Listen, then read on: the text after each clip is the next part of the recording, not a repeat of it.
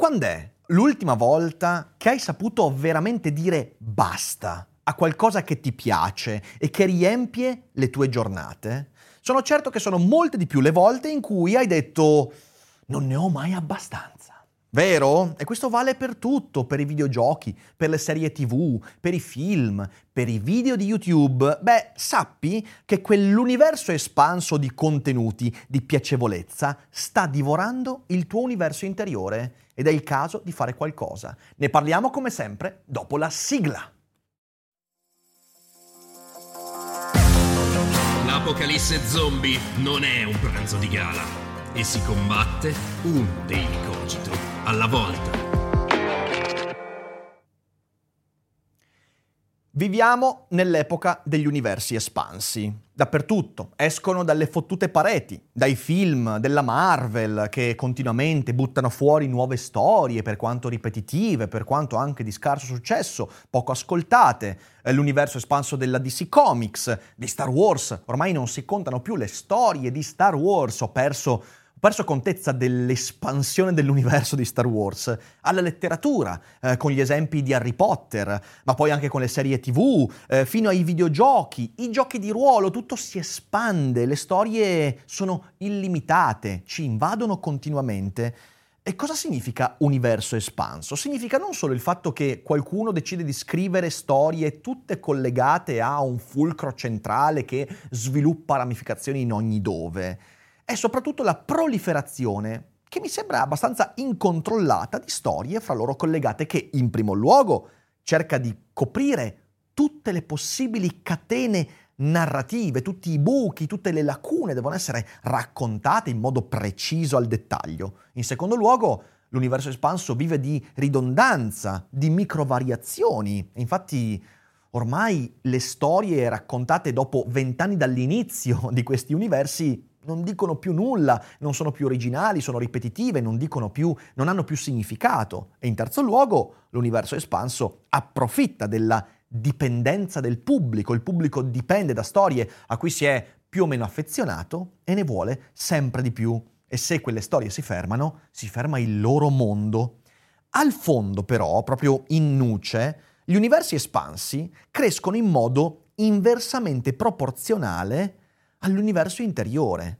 La creatività si restringe, la voglia di immaginare autonomamente si spegne, il desiderio di esplorare muore e lo spettatore pretende che gli universi espansi a cui è affezionato colmino il suo abisso interiore, quella paura di non avere più nulla da vedere e quindi essere costretto a guardarsi dentro.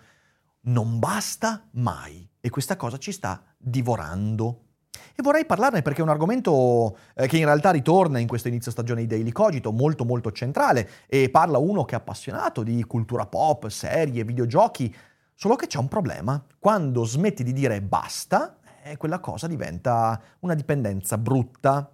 E invece di seguire gli universi espansi, invece di seguire sceneggiatori privi di idee che raccontano storie prive di significato, eh, potresti scrivere tu le tue storie o recitarle tu le tue storie, imparando, imparando, apprendendo i segreti della scrittura, del linguaggio, come con lo sponsor di oggi, Super Prof.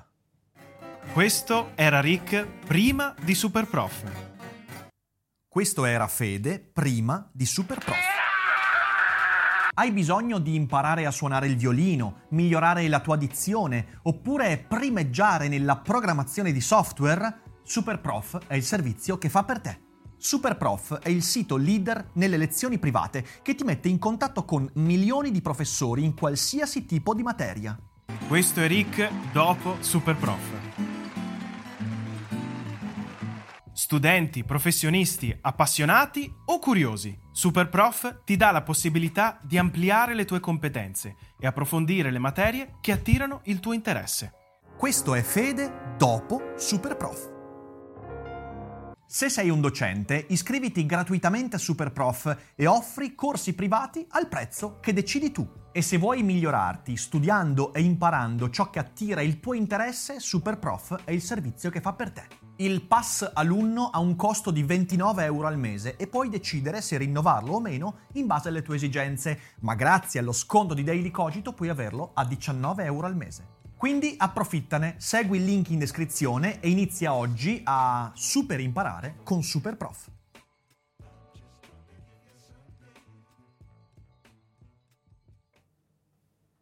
Ora, io non voglio sembrare melodrammatico, ma non vi sembra idiota aver trasformato l'intrattenimento in una vera tossicodipendenza che si prende tutto l'orizzonte eh, che possiamo vedere e pensare e ti fornisce una sostanza che pure è tagliata sempre peggio, perché è sempre più diffusa, sempre più scarsa, sempre con minor significato ed effetto, che dovrebbe essere l'effetto di ispirare, stimolare, invece noi guardiamo cose che non ci ispirano, guardiamo cose perché tutti le guardano. Le storie che ci appassionano dovrebbero infatti accompagnarci nella vita a mo' di fidati scudieri, dovrebbero stimolarci, ispirarci, darci significato, nutrire quell'universo interiore, dandoci novità, idee originali, cose a cui non abbiamo mai pensato. Invece non è più così. Invece abbiamo dato loro il compito di colmare le nostre incertezze, sostituendosi al nostro amor proprio, cancellando quei silenzi in cui dovremmo riflettere sulla nostra vita, anche grazie a ciò che le storie ci danno. Questo è un argomento molto caro all'autore dell'ultima monografica, David Foster Wallace, peraltro. Grazie per i commenti che state lasciando a quella monografia che ho sentito molto molto mia e sono contento vi abbia dato del significato. E Foster Wallace scrive queste righe se venerate il denaro e le cose, se è a loro che attribuite il vero significato della vita, non vi basteranno mai. Non avrete mai la sensazione che vi bastino. È questa la verità. Venerate il vostro corpo, la vostra bellezza e la vostra carica erotica e vi sentirete sempre brutti e quando compariranno i primi segni del tempo e dell'età, morirete un milione di volte prima che vi sotterrino in via definitiva. Sotto un certo aspetto lo sappiamo già tutti benissimo, è codificato nei miti, nei proverbi, nei cliché, nei luoghi comuni, negli epigrammi, nelle parabole. È la struttura portante di tutte le grandi storie. Il segreto consiste nel dare un ruolo di primo piano alla verità nella consapevolezza quotidiana.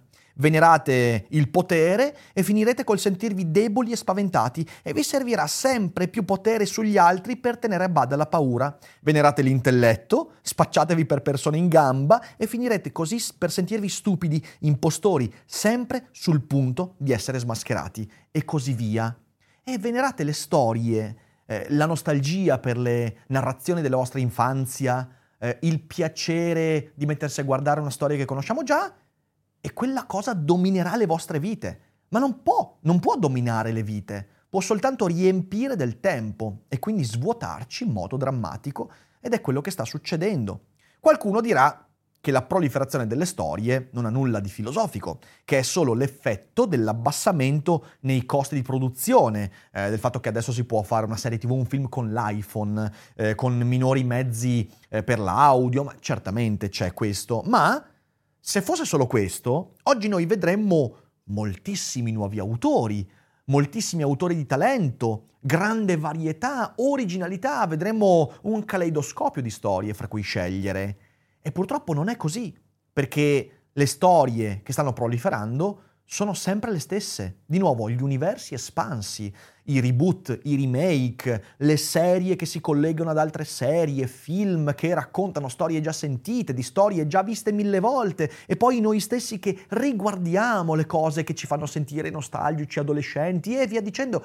Non c'è quella varietà. Quindi certamente c'è un abbassamento dei costi, ma non c'entra nulla. In realtà è qui dentro il problema. Ormai l'espansione narrativa di Star Wars, per dirne uno, potrei dirne altri mille, è incontrollata e assomiglia quasi a un caso di accanimento terapeutico, devo chiamare cappato.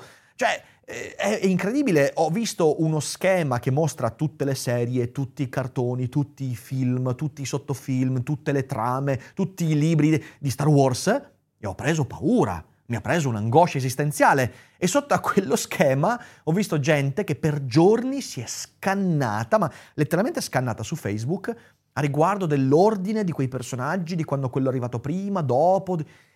non mi sembra proprio una bella scommessa esistenziale quella. La Marvel esce dalle fottute pareti, ormai le serie Marvel sono arrivate a un livello tanto di numero quanto di eh, bassezza narrativa che mi lascia abbastanza basito eh, e nonostante la qualità sia infima, ancora tante persone si drogano di storie a cui non sono veramente interessate, perché sono storie che non hanno più nulla da dirci. Eh, perché? Perché in realtà sono la riproposizione di idee già sentite, di cliché già sentiti, rielaborati, rimasticati e restituiti, eh, che però la gente prende perché cercheremo di capirlo.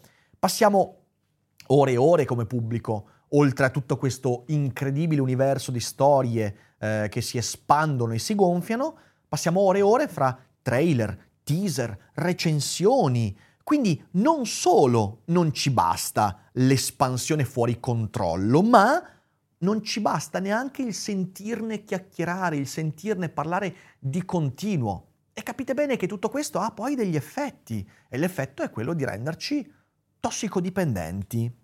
Io sono piuttosto convinto che la tendenza all'opulenza narrativa sia uno dei modi, credo anche uno dei modi principali oggigiorno, con cui nascondiamo la profonda depressione esistenziale che ci alberga dentro come società, come collettività, eh, ma anche come persone. E proprio come chi ha un disordine alimentare e non sa dire basta, non ce la fa a dire basta, non ce la fa a dire questo è l'ultimo e rispettare quell'ultimo perché vive un, pro- un profondo disagio psicologico, allo stesso modo noi abbiamo un disordine narrativo e non sappiamo dire basta a storie che non ci dicono più niente. Così come il disordine alimentare ti porta a mangiare non per nutrirti, ma per colmare un abisso, noi non ascoltiamo più storie per imparare delle cose su noi stessi, ma per riempire il tempo. Ed è drammatica questa cosa. È la sindrome di J.K. Rowling. Questa cosa l'ho già detta in passato. I libri di Harry Potter sono per me stati una grandissima esperienza, però ho sufficiente amor proprio da aver detto, quando è arrivato il settimo e ultimo libro, basta. Certo, poi arriva la trilogia di film Animali Fantastici, te la vai a guardare, però decisamente rimarca quello che ho detto io, ce n'era veramente bisogno. No, sono film che non dicono nulla, così come il libro sugli Animali Fantastici non dice nulla, così come la pièce teatrale ma non solo ci sono queste cose che si espandono. La stessa Rowling su Twitter, ogni volta in cui gli chiede, qualcuno gli chiede di colmare una lacuna narrativa perché, sai, non hai raccontato eh, com'è andata l'indagine eh, per evasione fiscale di Severus Snape. Com'è andata? E lei risponde. E non ci hai detto qual è il gusto sessuale di Silente? E lei risponde. Non ci hai detto eh, mille cose che non stanno nei libri ma che lei deve colmare perché? Perché ha una sindrome, è la sindrome dell'incompiutezza, in cui bisogna dare al pubblico tutto ciò che il pubblico chiede quando la tua storia è finita. Ma la storia è finita, ma nessuno sa dire basta. E la tendenza a voler spiegare ogni cosa che sempre indica un'incertezza autoriale. Il bravo autore è quello che sa dire stop quando il suo libro è finito, eh, sa dire basta quando una storia è raccontata. E certamente quando leggo Pastorale americano di Philip Roth, nella mia mente c'è un eh, continuo chiedermi ma quel personaggio, eh, ma quel discorso, ma quella vicenda, ma chissà come è andata a finire, ma chissà cosa c'è intorno. Però Philip Roth è un bravo autore, era un bravo autore, e quindi ha detto basta. E anch'io leggo il libro e poi dico basta. Al massimo mi immagino nella mia interiorità cosa ha detto, cosa ha fatto quel personaggio, cosa è successo là e riempio con la mia immaginazione, in cui credo e non ho bisogno che l'autore mi dica tutto quello che quella storia doveva dire, che in realtà ha già detto. Perciò la necessità di colmare quei gap narrativi è sempre un indice di una grande incertezza e del lettore che vuole che vengano colmati perché non riesce a immaginarsi autonomamente quelle cose e del, dell'autore che deve farlo perché non si fida del fatto che la sua storia abbia detto abbastanza. E oggi questa insicurezza autoriale è corroborata dall'ingorda domanda di un pubblico depresso che vuole restare sempre adolescente e non ascolta più storie per comprendere se stesso, ma per sapere i gusti sessuali di Silente della McGonagall o il genere di Darth Vader che mi dicono uh, usa i pronomi they, them, però questo è un altro discorso. Ora, la filosofia ha parlato molto di questo perché Epitteto e Seneca, fra i tanti altri, avevano la mia stessa idea. L'incapacità di coltivare una vita interiore, l'incapacità di prendersi del tempo per riflettere su se stessi, per capire cosa veramente voglio dalla mia vita, ti spinge poi a cercare significato dove? Nelle cose esteriori.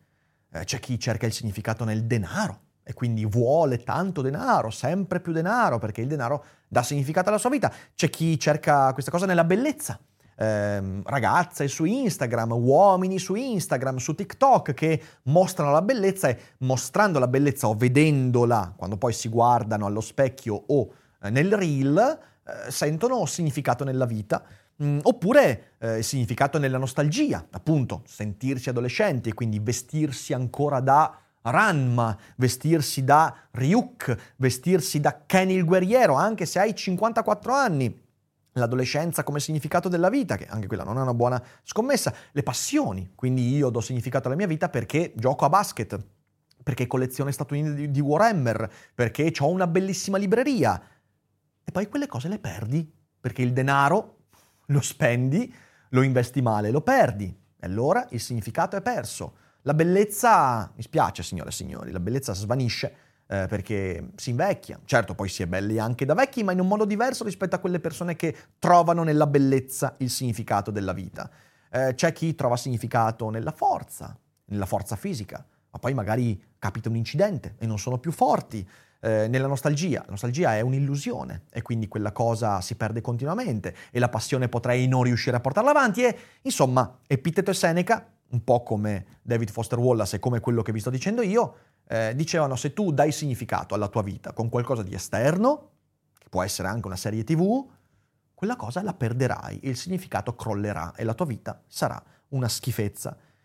L'essere umano invece dovrebbe cercare il significato in qualcosa che niente, nessuno può togliergli. Il significato lo può trovare nella creatività, la creatività è una cosa molto umana, l'arte, lo slancio creativo, l'inventiva. Eh, ma viviamo un'epoca in cui tutti sono impauriti del fatto che l'intelligenza artificiale possa essere più creativa dell'essere umano, perché la creatività ormai per noi è un algoritmo. Ovviamente è un'idea totalmente storta questa, non è così, ma noi vogliamo crederci e quindi la creatività non è più qualcosa in cui troviamo significato. E allora hai sceneggiatori, artisti spaventatissimi eh, perché i computer possono essere più creativi dell'essere umano e smettono di credere nella creatività umana che è una cosa che ci rende vivi, dannazione. Eh, il significato che nessuno può toglierci potrebbe essere legato all'interesse, la conoscenza. Io voglio conoscere ciò che mi interessa, voglio essere curioso, voglio capire. Questa è una bellissima scommessa di significato. Studiare allora diventa qualcosa che dà significato alla tua vita. Imparare, apprendere, a crescerti. Wow, meraviglioso. Ma viviamo anche qui un'epoca in cui, grazie a internet, a questa bulimia di contenuti, ehm, ascoltiamo ciò che crea interesse. E quindi non guardiamo più, non conosciamo più, non approfondiamo più quello che ci interessa, che mi interessa come individuo. No, io vado ad approfondire e ascoltare quello che interessa agli altri, quello di cui si parla, il trend. E quindi il mio interesse non è più una cosa su cui possa fondare il significato della mia vita. Oppure, che secondo me è la cosa più basilare, beh, il significato della mia vita dovrebbe essere basato sulla, sul, sull'amor proprio, sul fatto che io sono vivo, esisto, mi amo, amo il fatto di essere vivo, di poter essere creativo, interessato, di poter conoscere, io amo queste cose. Il problema è che anche qui siamo in un'epoca in cui la proliferazione di immagini e di storie inutili ci porta a confrontarci sempre con l'altro e in questo confronto perdiamo lo sguardo dentro di noi e non ci amiamo più perché se mi confronto sempre con gli altri troverò sempre qualcuno di più bravo, più bello, più ricco, più di successo di me. E allora non mi amo più, mi odio. E tutto questo andrà poi a nutrire il bisogno di trovare qualcosa di esterno. Gli hobby, i soldi, i vestiti, gli orologi, la bellezza, TikTok, tutto quello che vi pare. Ma quella roba non dà significato, così come non dà significato l'universo espanso di Star Wars, che ci piaccia o meno. Ecco allora che in questo incredibile conundrum psicotico esistenziale non possiamo più dire basta, perché quando gli universi espansi si spengono, quando la serie che hai amato finisce, quando il libro che ti ha ispirato termina, ritorna prepotente il mio universo interiore, che ormai però mi è diventato alieno e quindi mi spaventa, mi atterrisce e mi ricorda la mia fragilità, mi ricorda la mia limitatezza, mi ricorda le mie incertezze, tutte cose che invece quell'universo espanso mi aveva colmato illusoriamente. Quello è il vuoto che senti quando finisce la tredicesima stagione della tua serie TV preferita che da anni non ti dice più nulla, ma ti tiene incollato allo schermo perché in questo modo non ti tiene incollato alla tua interiorità, che è più faticosa e più fastidiosa. L'universo espanso schiaccia, rimpicciolisce il tuo universo interiore. E allora vorrei lanciarvi questo messaggio, che è un messaggio anche a me, perché anch'io sono stato vittima molto spesso di, questo, di questa cosa, bisogna tornare ad essere capaci di dire basta, basta, è finito, mi è piaciuto o non mi è piaciuto, lo critico, eh, basta. Non mi faccio trascinare in discussioni infinite solo perché voglio ancora pensare e stare illusoriamente in quell'universo, in quel mondo. No, basta, è finita, mi è piaciuta, ne traggo le conseguenze per me, non mi è piaciuta, ne traggo le conseguenze per me, ne discuto, ma e basta. Non vivo nella spasmodica attesa che l'autore senta il bisogno di portare avanti ancora quella storia. Basta! È una parola bellissima. Basta. Sai dire basta? Essere capaci di dire non mi interessa. Certo, tutti ne parlano, tutti ci giocano, tutti lo guardano, ma, ma a me non interessa perché? Perché sono io, cazzo. E quello che sono io conta, ha importanza. E magari quando hai chiuso quel libro che hai amato, quando è finita quella serie che hai apprezzato, quando è terminata la storia ed è il momento di dire adesso basta, Sii tu a immaginare il resto, sii tu a scrivere la fanfiction, sii tu a immaginare, creare, pensare in base a ciò che sei, quello che potrebbe stare intorno. E quell'atto ti permette di conoscerti un po' meglio, di prendere confidenza con l'universo interiore. L'universo espanso limita l'espansione del tuo universo interiore. Star Wars è bello, eh? Però ragazzi, anche basta. E un basta tutta la differenza del mondo. Questo era quello di cui volevo parlarvi oggi e spero di non aver ferito troppe sensibilità, però insomma ci tenevo.